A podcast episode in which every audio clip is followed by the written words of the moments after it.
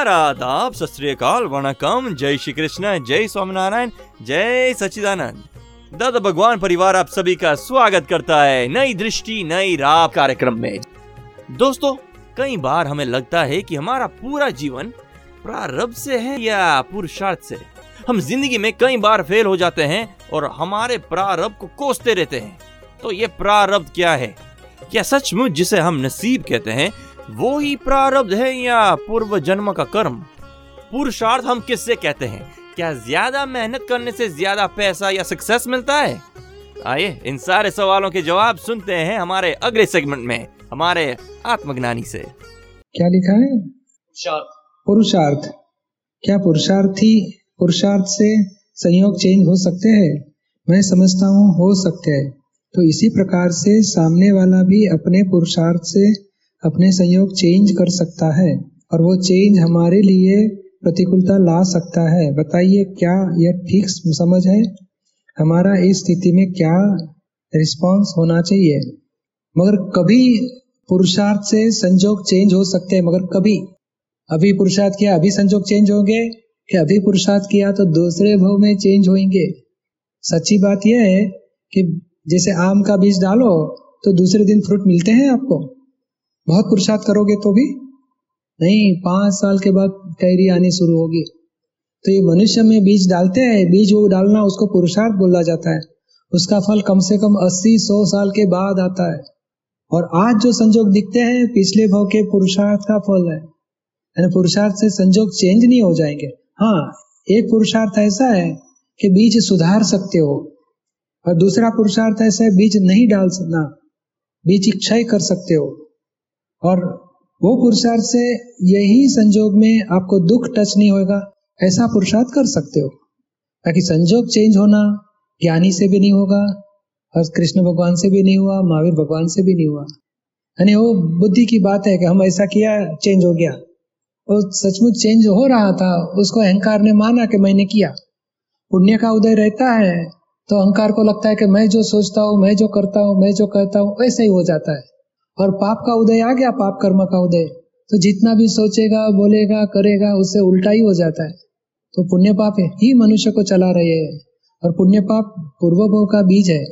उसका आज फल आया। उसके अनुसार आज आपको फल मिलता है। यानी संजोग चेंज हो गया पुरुषार्थ से और रॉन्ग अंडरस्टैंडिंग है। हाँ, दीपक भाई जी मैं एक एग्जांपल से थोड़ा सा और एक्सप्लेन करना चाहता हूँ जो मैं प्रश्न पूछा है। जैसे कि एक एग्जांपल लेते हैं कि एक कंपनी में दो कुलीग जॉब कर रहे हैं, ठीक है, एक प्रमोशन है, दूसरा कुलीग कुछ ज़्यादा मेहनत करता है या कुछ अपना तिकड़म लगाता है और वो प्रमोशन ले लेता है, ठीक है? तो मतलब उसने पुरुषार्थ किया, चाहे वो रॉन्गली किया राइटली किया, और वो उसने प्रमोशन ले लिया। तो एक प्रमोशन था, दोनों में से एक को ही मिलेगा ऑफकोर्स मतलब तो ये उसका पुरुषार्थ माना जाएगा, या या जिसको नहीं मिला उसका भाग्य माना जाएगा। तो दोनों भाग्य ही माना जाता है। ज्ञान की दृष्टि से वो भी भाग्य है। देखो, पुरुषार्थ और प्रयत्न दो शब्द अलग है। प्रयत्न वो पार्ट ऑफ़ प्रारब्ध ही है पार्ट ऑफ़ भाग्य, और पुरुषार्थ वो बीज में है। जो भी क्रिया हम करते हैं और खिपिट करते हैं या आर्ग्यूमेंट करते हैं या कुछ एडजस्टमेंट करते हैं, वो पार्ट ऑफ़ प्रारब्ध ही है। पुरुषार्थ तो बीज में है। समझ लो, अभी वो आदमी ने खिटपिट किया प्रमोशन मिला, और बाद में भीतर में देखो, उसको चीटिंग किया, मैं, मेरा तो काम कर दिया, मुझे प्रमोशन मिल गया तो वो जो भाव होता है, वहाँ बीज है, और भाव वो पुरुषार्थ है। और दूसरा आदमी समझ लो उसको प्रमोशन नहीं मिला तो उसको द्वेष होता है, ये आदमी ने हमारा नुकसान किया है, आदमी को मैं देख लूँगा तो भाव बिगड़ता है, वो उसका पुरुषार्थ है। उसको जो मिला, वो प्रारब्ध का ही फल था। और वो ही आदमी समझ लो कुछ समझ है ज्ञान की, नहीं, उसका भाग्य से उसको मिला, मुझे कोई उसमें अंतर डालने का नहीं है। उसको भले मिले, मैं मेरा प्रयत्न और करूँगा, मुझे मिलेगा तो सही, नहीं मिलेगा तो ज़रूर नहीं है। वो समझ में समाधान रखे तो पुण्य का पुरुषार्थ डाल रहा है। वो बीज ऐसा डालेगा, दूसरे लाइफ में अच्छा उसको फ़ायदा मिलेगा। यानी आज जो भुगत रहे, वो दोनों प्रारब्ध है। इसका खिटपिट वाला प्रारब्ध है, इसका शांत प्रारब्ध है, मगर दोनों का प्रारब्ध ही है। और प्रारब्ध का पार्ट में प्रयत्न हो जाता है। इधर उधर करना, किसी को समझाना एक्सप्लेन करना, कुछ प्रूफ लाना, कुछ कंडीशन बताएँगे, देखो हमने ये किया ये किया, वो किया, इतना हमारा अच्छा है, हमको प्रमोशन मिलो। तो सब एविडेंस वो भी पार्ट ऑफ़ प्रारब्ध ही है। और पुरुषार्थ बहुत सूक्ष्म में है। भाव, क्रिया प्रारब्ध है और भाव पुरुषार्थ है। इतना समझ लेने का। आप सुन रहे हैं नई दृष्टि, नई राह, जो सुल जाता है ज़िंदगी के हर सवाल को। दोस्तों, आज के इंस्टेंट ग्रेटिफिकेशन के जमाने में आपको नहीं लगता कि पुरुषार्थ की वैल्यू कम सी हो गई है? आज के ज़माने में हम कर्म करने पर ज़्यादा ध्यान देते हैं या फल की इच्छा पर ज़्यादा ध्यान देते हैं? और मन चाह फल न मिलने पर नसीब या प्रारब्ध को कोसते हैं तो ये पुरुषार्थ और प्रारब्ध क्या है? और हमारी ज़िंदगी से कैसे जुड़ा है? आइए सुनते हैं हमारे आत्मज्ञानी से। जब जगत नियंता व्यवस्थित शक्ति ही सब कुछ करती करवाती है हम्म। तो फिर पुरुषार्थ किसका होगा? आत्मा तो अक्रिय है। हम्म। वो आत्मा अक्रिय है वो जागृति रखना वही पुरुषार्थ है। नहीं तो अज्ञानता से क्या होता था कि हो रहा है व्यवस्थित शक्ति के अधीन और खुद मानता था मैंने किया खाना मैंने पकाया जी। बाना मैंने खाया बर्तन मैंने धोए अभी मैं सो गया एक घंटा आराम किया बाद में जॉब पे चले गया। तो मैंने किया मैंने किया रात को सोने के टाइम भी जाता नहीं। बस चद्दर ओढ़ के मैं सो गया। अरे सो गया? ये सोता है दे खाता है दे काम करता है दे उसको मैंने किया मानते हो। तो मैंने किया वो अज्ञानता से दूसरे लाइफ के कर्म बांधते थे। इस लाइफ में तो हो रहा है व्यवस्थित शक्ति के अधीन। अभी जागृति आई वो व्यवस्थित एक कार्य एक संजोग नहीं कितने संजोग काल क्षेत्र निमित्त मिलके कार्य हो रहा है। जी। और मेरा स्वरूप तो शुद्धात्मा है ज्ञाता दृष्टा है दशरथ। सिंह और सब संजोग मिलके कार्य होते हैं। तो अभी जागृति रहेगी तो जागृति वही पुरुषार्थ है। दोस्तों, आप सुन रहे हैं नई दृष्टि, नई राह। आज हम सुन रहे हैं प्रारब्ध और पुरुषार्थ के बारे में। तो ये प्रारब्ध और पुरुषार्थ क्या है? हम दोनों तरफ़ से सुनते हैं। जैसे नसीब में होगा तो मिलेगा, मेहनत के बिना कुछ नहीं मिलता। दोस्तों, प्रॉब्लम अराइजेस जब खूब मेहनत करने पर भी सक्सेस नहीं मिलती और किसी को बिना मेहनत से भी बहुत कुछ मिल जाता है। इसको हम क्या कहें? चलिए सुनते हैं हमारे प्यारे आत्मज्ञानी से। और एक बात और थी जो आज सुबह आयुष के ऊपर से चला था कि आयु पिछले जन्म में बंद लग जाता है, पर दादाजी की एक पुस्तक नाम नहीं मालूम है कि उसमें लिखा है कि आपका यदि पुरुषार्थ बढ़ता है, उसी हिसाब से आपका अंतिम समय में वो टू थर्ड में भी आपका एक योग आता है और अंतिम समय में भी एक योग आता है, जिससे आपका अगला जन्म निश्चित होता है। तो वो किस तरह होता है? एक्चुअली उसका आयुष क्या क्या है? हमारा समझ एटी वन ईयर्स जीने वाला है आदमी। जी। तो 54 इयर्स के ऊपर आयुष का बंध यानी साधारण डिसाइड होता है कि जानवर में जाएगा मनुष्य में आएगा देवगति में जाएगा। वो अगले जन्म के लिए है? हाँ नेक्स्ट लाइफ के लिए। आज कॉजिस बात में है। जी। इफ़ेक्ट तो ऐसे ही चल रही है मगर कॉजिस में क्या चेंज होता है? तो बाकी का जो सत्तावीस साल बचे है उसमें से अठारह साल के बाद अगेन कॉजल बॉडी चेंज होगी जी। जो नया प्रॉफिट लॉस एड होके चेंज होता है। जी।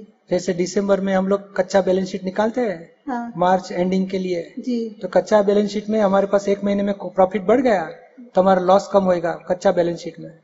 और लॉस बढ़ गया तो और भी लॉस ज़्यादा बिताएगा कच्चा बैलेंस शीट में। तो प्रॉफिट एंड लॉस एड होते होते होते जब थर्टी फ़र्स्ट मार्च आ गई जी। तो फाइनल बाद में next day you can't change यहाँ तो अकाउंट में बंद कर देते हैं। जूनी डेट डाल के फिर कुदरत की डेट में देह में से आत्मा छूट गया। पर जैसे अभी हम समझे कि चालीस की उम्र में हमने क्या किया वो हमें याद नहीं है और हम अगला अच्छा चाहते हैं तो उसके लिए हम क्या करें? अभी अभी दादाजी की पाँच आज्ञा में रहोगे ना तो बहुत सारे कचरा खत्म हो जाएँगे। जी। और पाँच आज्ञा में ही रहने से और जितना समझ में आया जितना ख्याल में आया जी। एक एक व्यक्तियों के राग द्वेष मोह के प्रतिक्रमण करते रहो। और गलतियाँ नहीं दिखी तो भी भाव से करो के समय पप्पा मम्मी है तो मम्मी कहे इस भाव में पूर्व भाव में अज्ञान दशा में राग द्वेष में मोह से कुछ भी दुख दिए है राग द्वेष किए सभी की माफ़ी मांगती हो। ऐसे एक एक व्यक्तियों के माफ़ी मांगने से बहुत सारा हिसाब छूट जाएगा। जी। तो हमारा अकाउंट इतना क्लियर हो जाएगा तो महाविद्यक क्षेत्र के लिए हम तैयार हो जाएँगे। जी। तो बाद में वहाँ से मोक्ष का रास्ता खुला हो गया हमारे लिए। जय सचिन। आप सुन रहे हैं नई दृष्टि नई राह। वो जैसे कि अ, प्रतिक्रमण बुक में संपादकीय में पढ़ा था। अतिक्रमण और प्रतिक्रमण दोनों डिस्चार्ज है। हाँ। तो इसमें हमारा क्या पुरुषार्थ है फिर? अतिक्रमण सुनील गिरी करता है सुनील गिरी के पास ही प्रतिक्रमण कराना है। और हमारा सुनील गिरी क्या करता है देखना वो हमारा पुरुषार्थ है। यानी करने वाला को जुदा कर दिया वो करने वाला उसको अज्ञानता था तो अतिक्रमण करता था उसको ज्ञान मिला तो प्रतिक्रमण करेगा। हमें जागृति रखनी है कि करने वाला जुदा है। मैं शुद्ध आत्मा हूँ। ये जुदापन का जागृति और मोक्ष का पुरुषार्थ है। तो जिन्होंने जैसे ज्ञान नहीं लिया उनका तो प्रतिक्रमण होता नहीं है। वो तो वो क्या करते प्रतिक्रमण? वो अतिक्रमण करते हैं। कोई लोग पश्चाताप करते हैं मेरी गलती हो गई। मगर देहाध्यास में रह के पश्चाताप करते हैं। हम जुदापन की जागृति रख के पश्चाताप कराते हैं। इतना फ़र्क। दोस्तों आप सुन रहे हैं नई दृष्टि नई राह। आज हम सुन रहे हैं प्रारब्ध और पुरुषार्थ के बारे में। सुनते हैं हमारे प्यारे आत्मज्ञानी से। जैसे सचिदानंद हाँ जी मेरा बोलिए। प्रश्न ये था कि जो घटित हो रहा है वो प्रारब्ध के वश है और उसमें कोई परिवर्तन संभव नहीं है। आपके शब्दानुसार कोई बात भी जो है इसमें परिवर्तन नहीं कर सकता है। तो जब संकट हो, मन व्यग्र हो तो हमें क्या करना चाहिए? इसमें क्या है कि मन विग्रह है, बाहर से संकट आया है, पर भीतर की शांति रखनी, वो हमारी समझ के ऊपर आधारित है, हमारे ज्ञान के ऊपर आधारित है। ये संजोग का बदलाव होना, वो परिस्थिति का बदलाव होना, वो संजोग संजोगाधीन है, और समझ का बदलाव होना, वो हमारा पुरुषार्थ है। ये परिस्थिति हो गई, संकट आया, मन व्यग्र हो, प्रारब्ध है। और हमें समाधान में रहना, किसके वजह से हुआ, किसको हुआ, मैं खुद कौन हूँ, इसका कर्ता कौन है, इसका कैसे हम संभाव रखे, वो हमारी पुरुषार्थ है। तो पुरुषार्थ हमें स्वतंत्र है और प्रारब्ध संजोगाधीन है, वो कर्म फल दे रहा है। तो हम पुरुषार्थ करने में हम समर्थ है, हमारा पुरुषार्थ के वजह से हम भीतर में आनंद में रह सकते हैं, शांति में, समाधान में रह सकते हैं। बाकी बाहर संकट चेंज नहीं हो जाएगा। अगर हमें शांति रहे तो बहुत हो गया कि नहीं? नहीं शांति रही तो बहुत हो गया। बस तो वही शांति ज्ञान से हो जाएगी सच्ची समझ से हो जाएगी।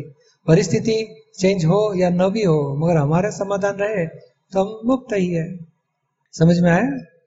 आप सुन रहे हैं नई दृष्टि नई राह। अधिक जानकारी के लिए फ़ोन नंबर है one eight seven seven five zero five Dada extension twenty three हमारी वेबसाइट है Hindi dot Dada Bhagwan dot O R G या फिर ईमेल करें Dada on radio at U S dot Dada Bhagwan dot O R G दीपक भाई आप बोलते हैं कि प्रारब्ध में जो किया रहता है उसका फल भोगना पड़ता है। तो? तो अगर वो कितनों भी बुरा कर्म किया रहे और अंत में स्वामी जी के सिमंदर स्वामी के चरणों में ध्यान रहे तो क्योंकि जो बुरा कर्म हम जो देखते हैं पर उसके भीतर में क्या जागृति हम नहीं देख पाते।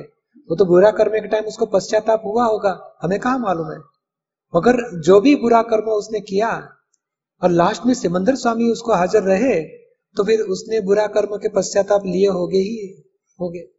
सिमंदर स्वामी एंड यानी सब बैलेंस शीट आती है मृत्यु के टाइम और उस टाइम पे भगवान की याद रही, वो तो बहुत बड़ा पुण्य का काम है। बैलेंस शीट लास्ट मोमेंट में बैलेंस शीट पड़ता है, और उस टाइम पे सिमंदर स्वामी उसकी बैलेंस शीट में है। तो फिर महाविद्य क्षेत्र का हिसाब उसका बढ़ेगा ही बढ़ेगा वहाँ तक पहुँच सकेगा। आपको क्या उसको पहुँचाने का है कि नहीं पहुँचाने का है? पहुँचाने तो फिर जाने दो ना उनको आपकी चल- गलती उसकी गलतियाँ देखते हो। आप सुन रहे हैं नई दृष्टि नई राह। दोस्तों अपने प्यारे आत्मज्ञानी ने हमें एक्सलेंट टिप्स दी प्रारब्ध और पुरुषार्थ के बारे में। तो चलिए हम पुरुषार्थ करें और अपने प्रारब्ध को एक्सेप्ट करें। ऐसे सारे सवालों के जवाब आपको मिल सकते हैं हमारे हर रोज के कार्यक्रम में। अधिक जानकारी के लिए लॉग ऑन ज़रूर करें Hindi dot Dada Bhagwan dot O R G इसके ऊपर आप books DVD audio books free of charge download कर सकते हैं या फिर कॉल करें one eight seven seven five zero five Dada extension twenty three आपके विचार या सुझाव आप लिख भेज सकते हैं और Dada on radio at U S dot Dada Bhagwan dot O R G पर। आज के लिए हमें दे इजाज़त। कल फिर मिलते हैं इसी समय, इसी रेडियो स्टेशन पर। तब तक के लिए स्टे इन द प्रेजेंट प्रत्यक्ष है ये ज्ञानी। अहो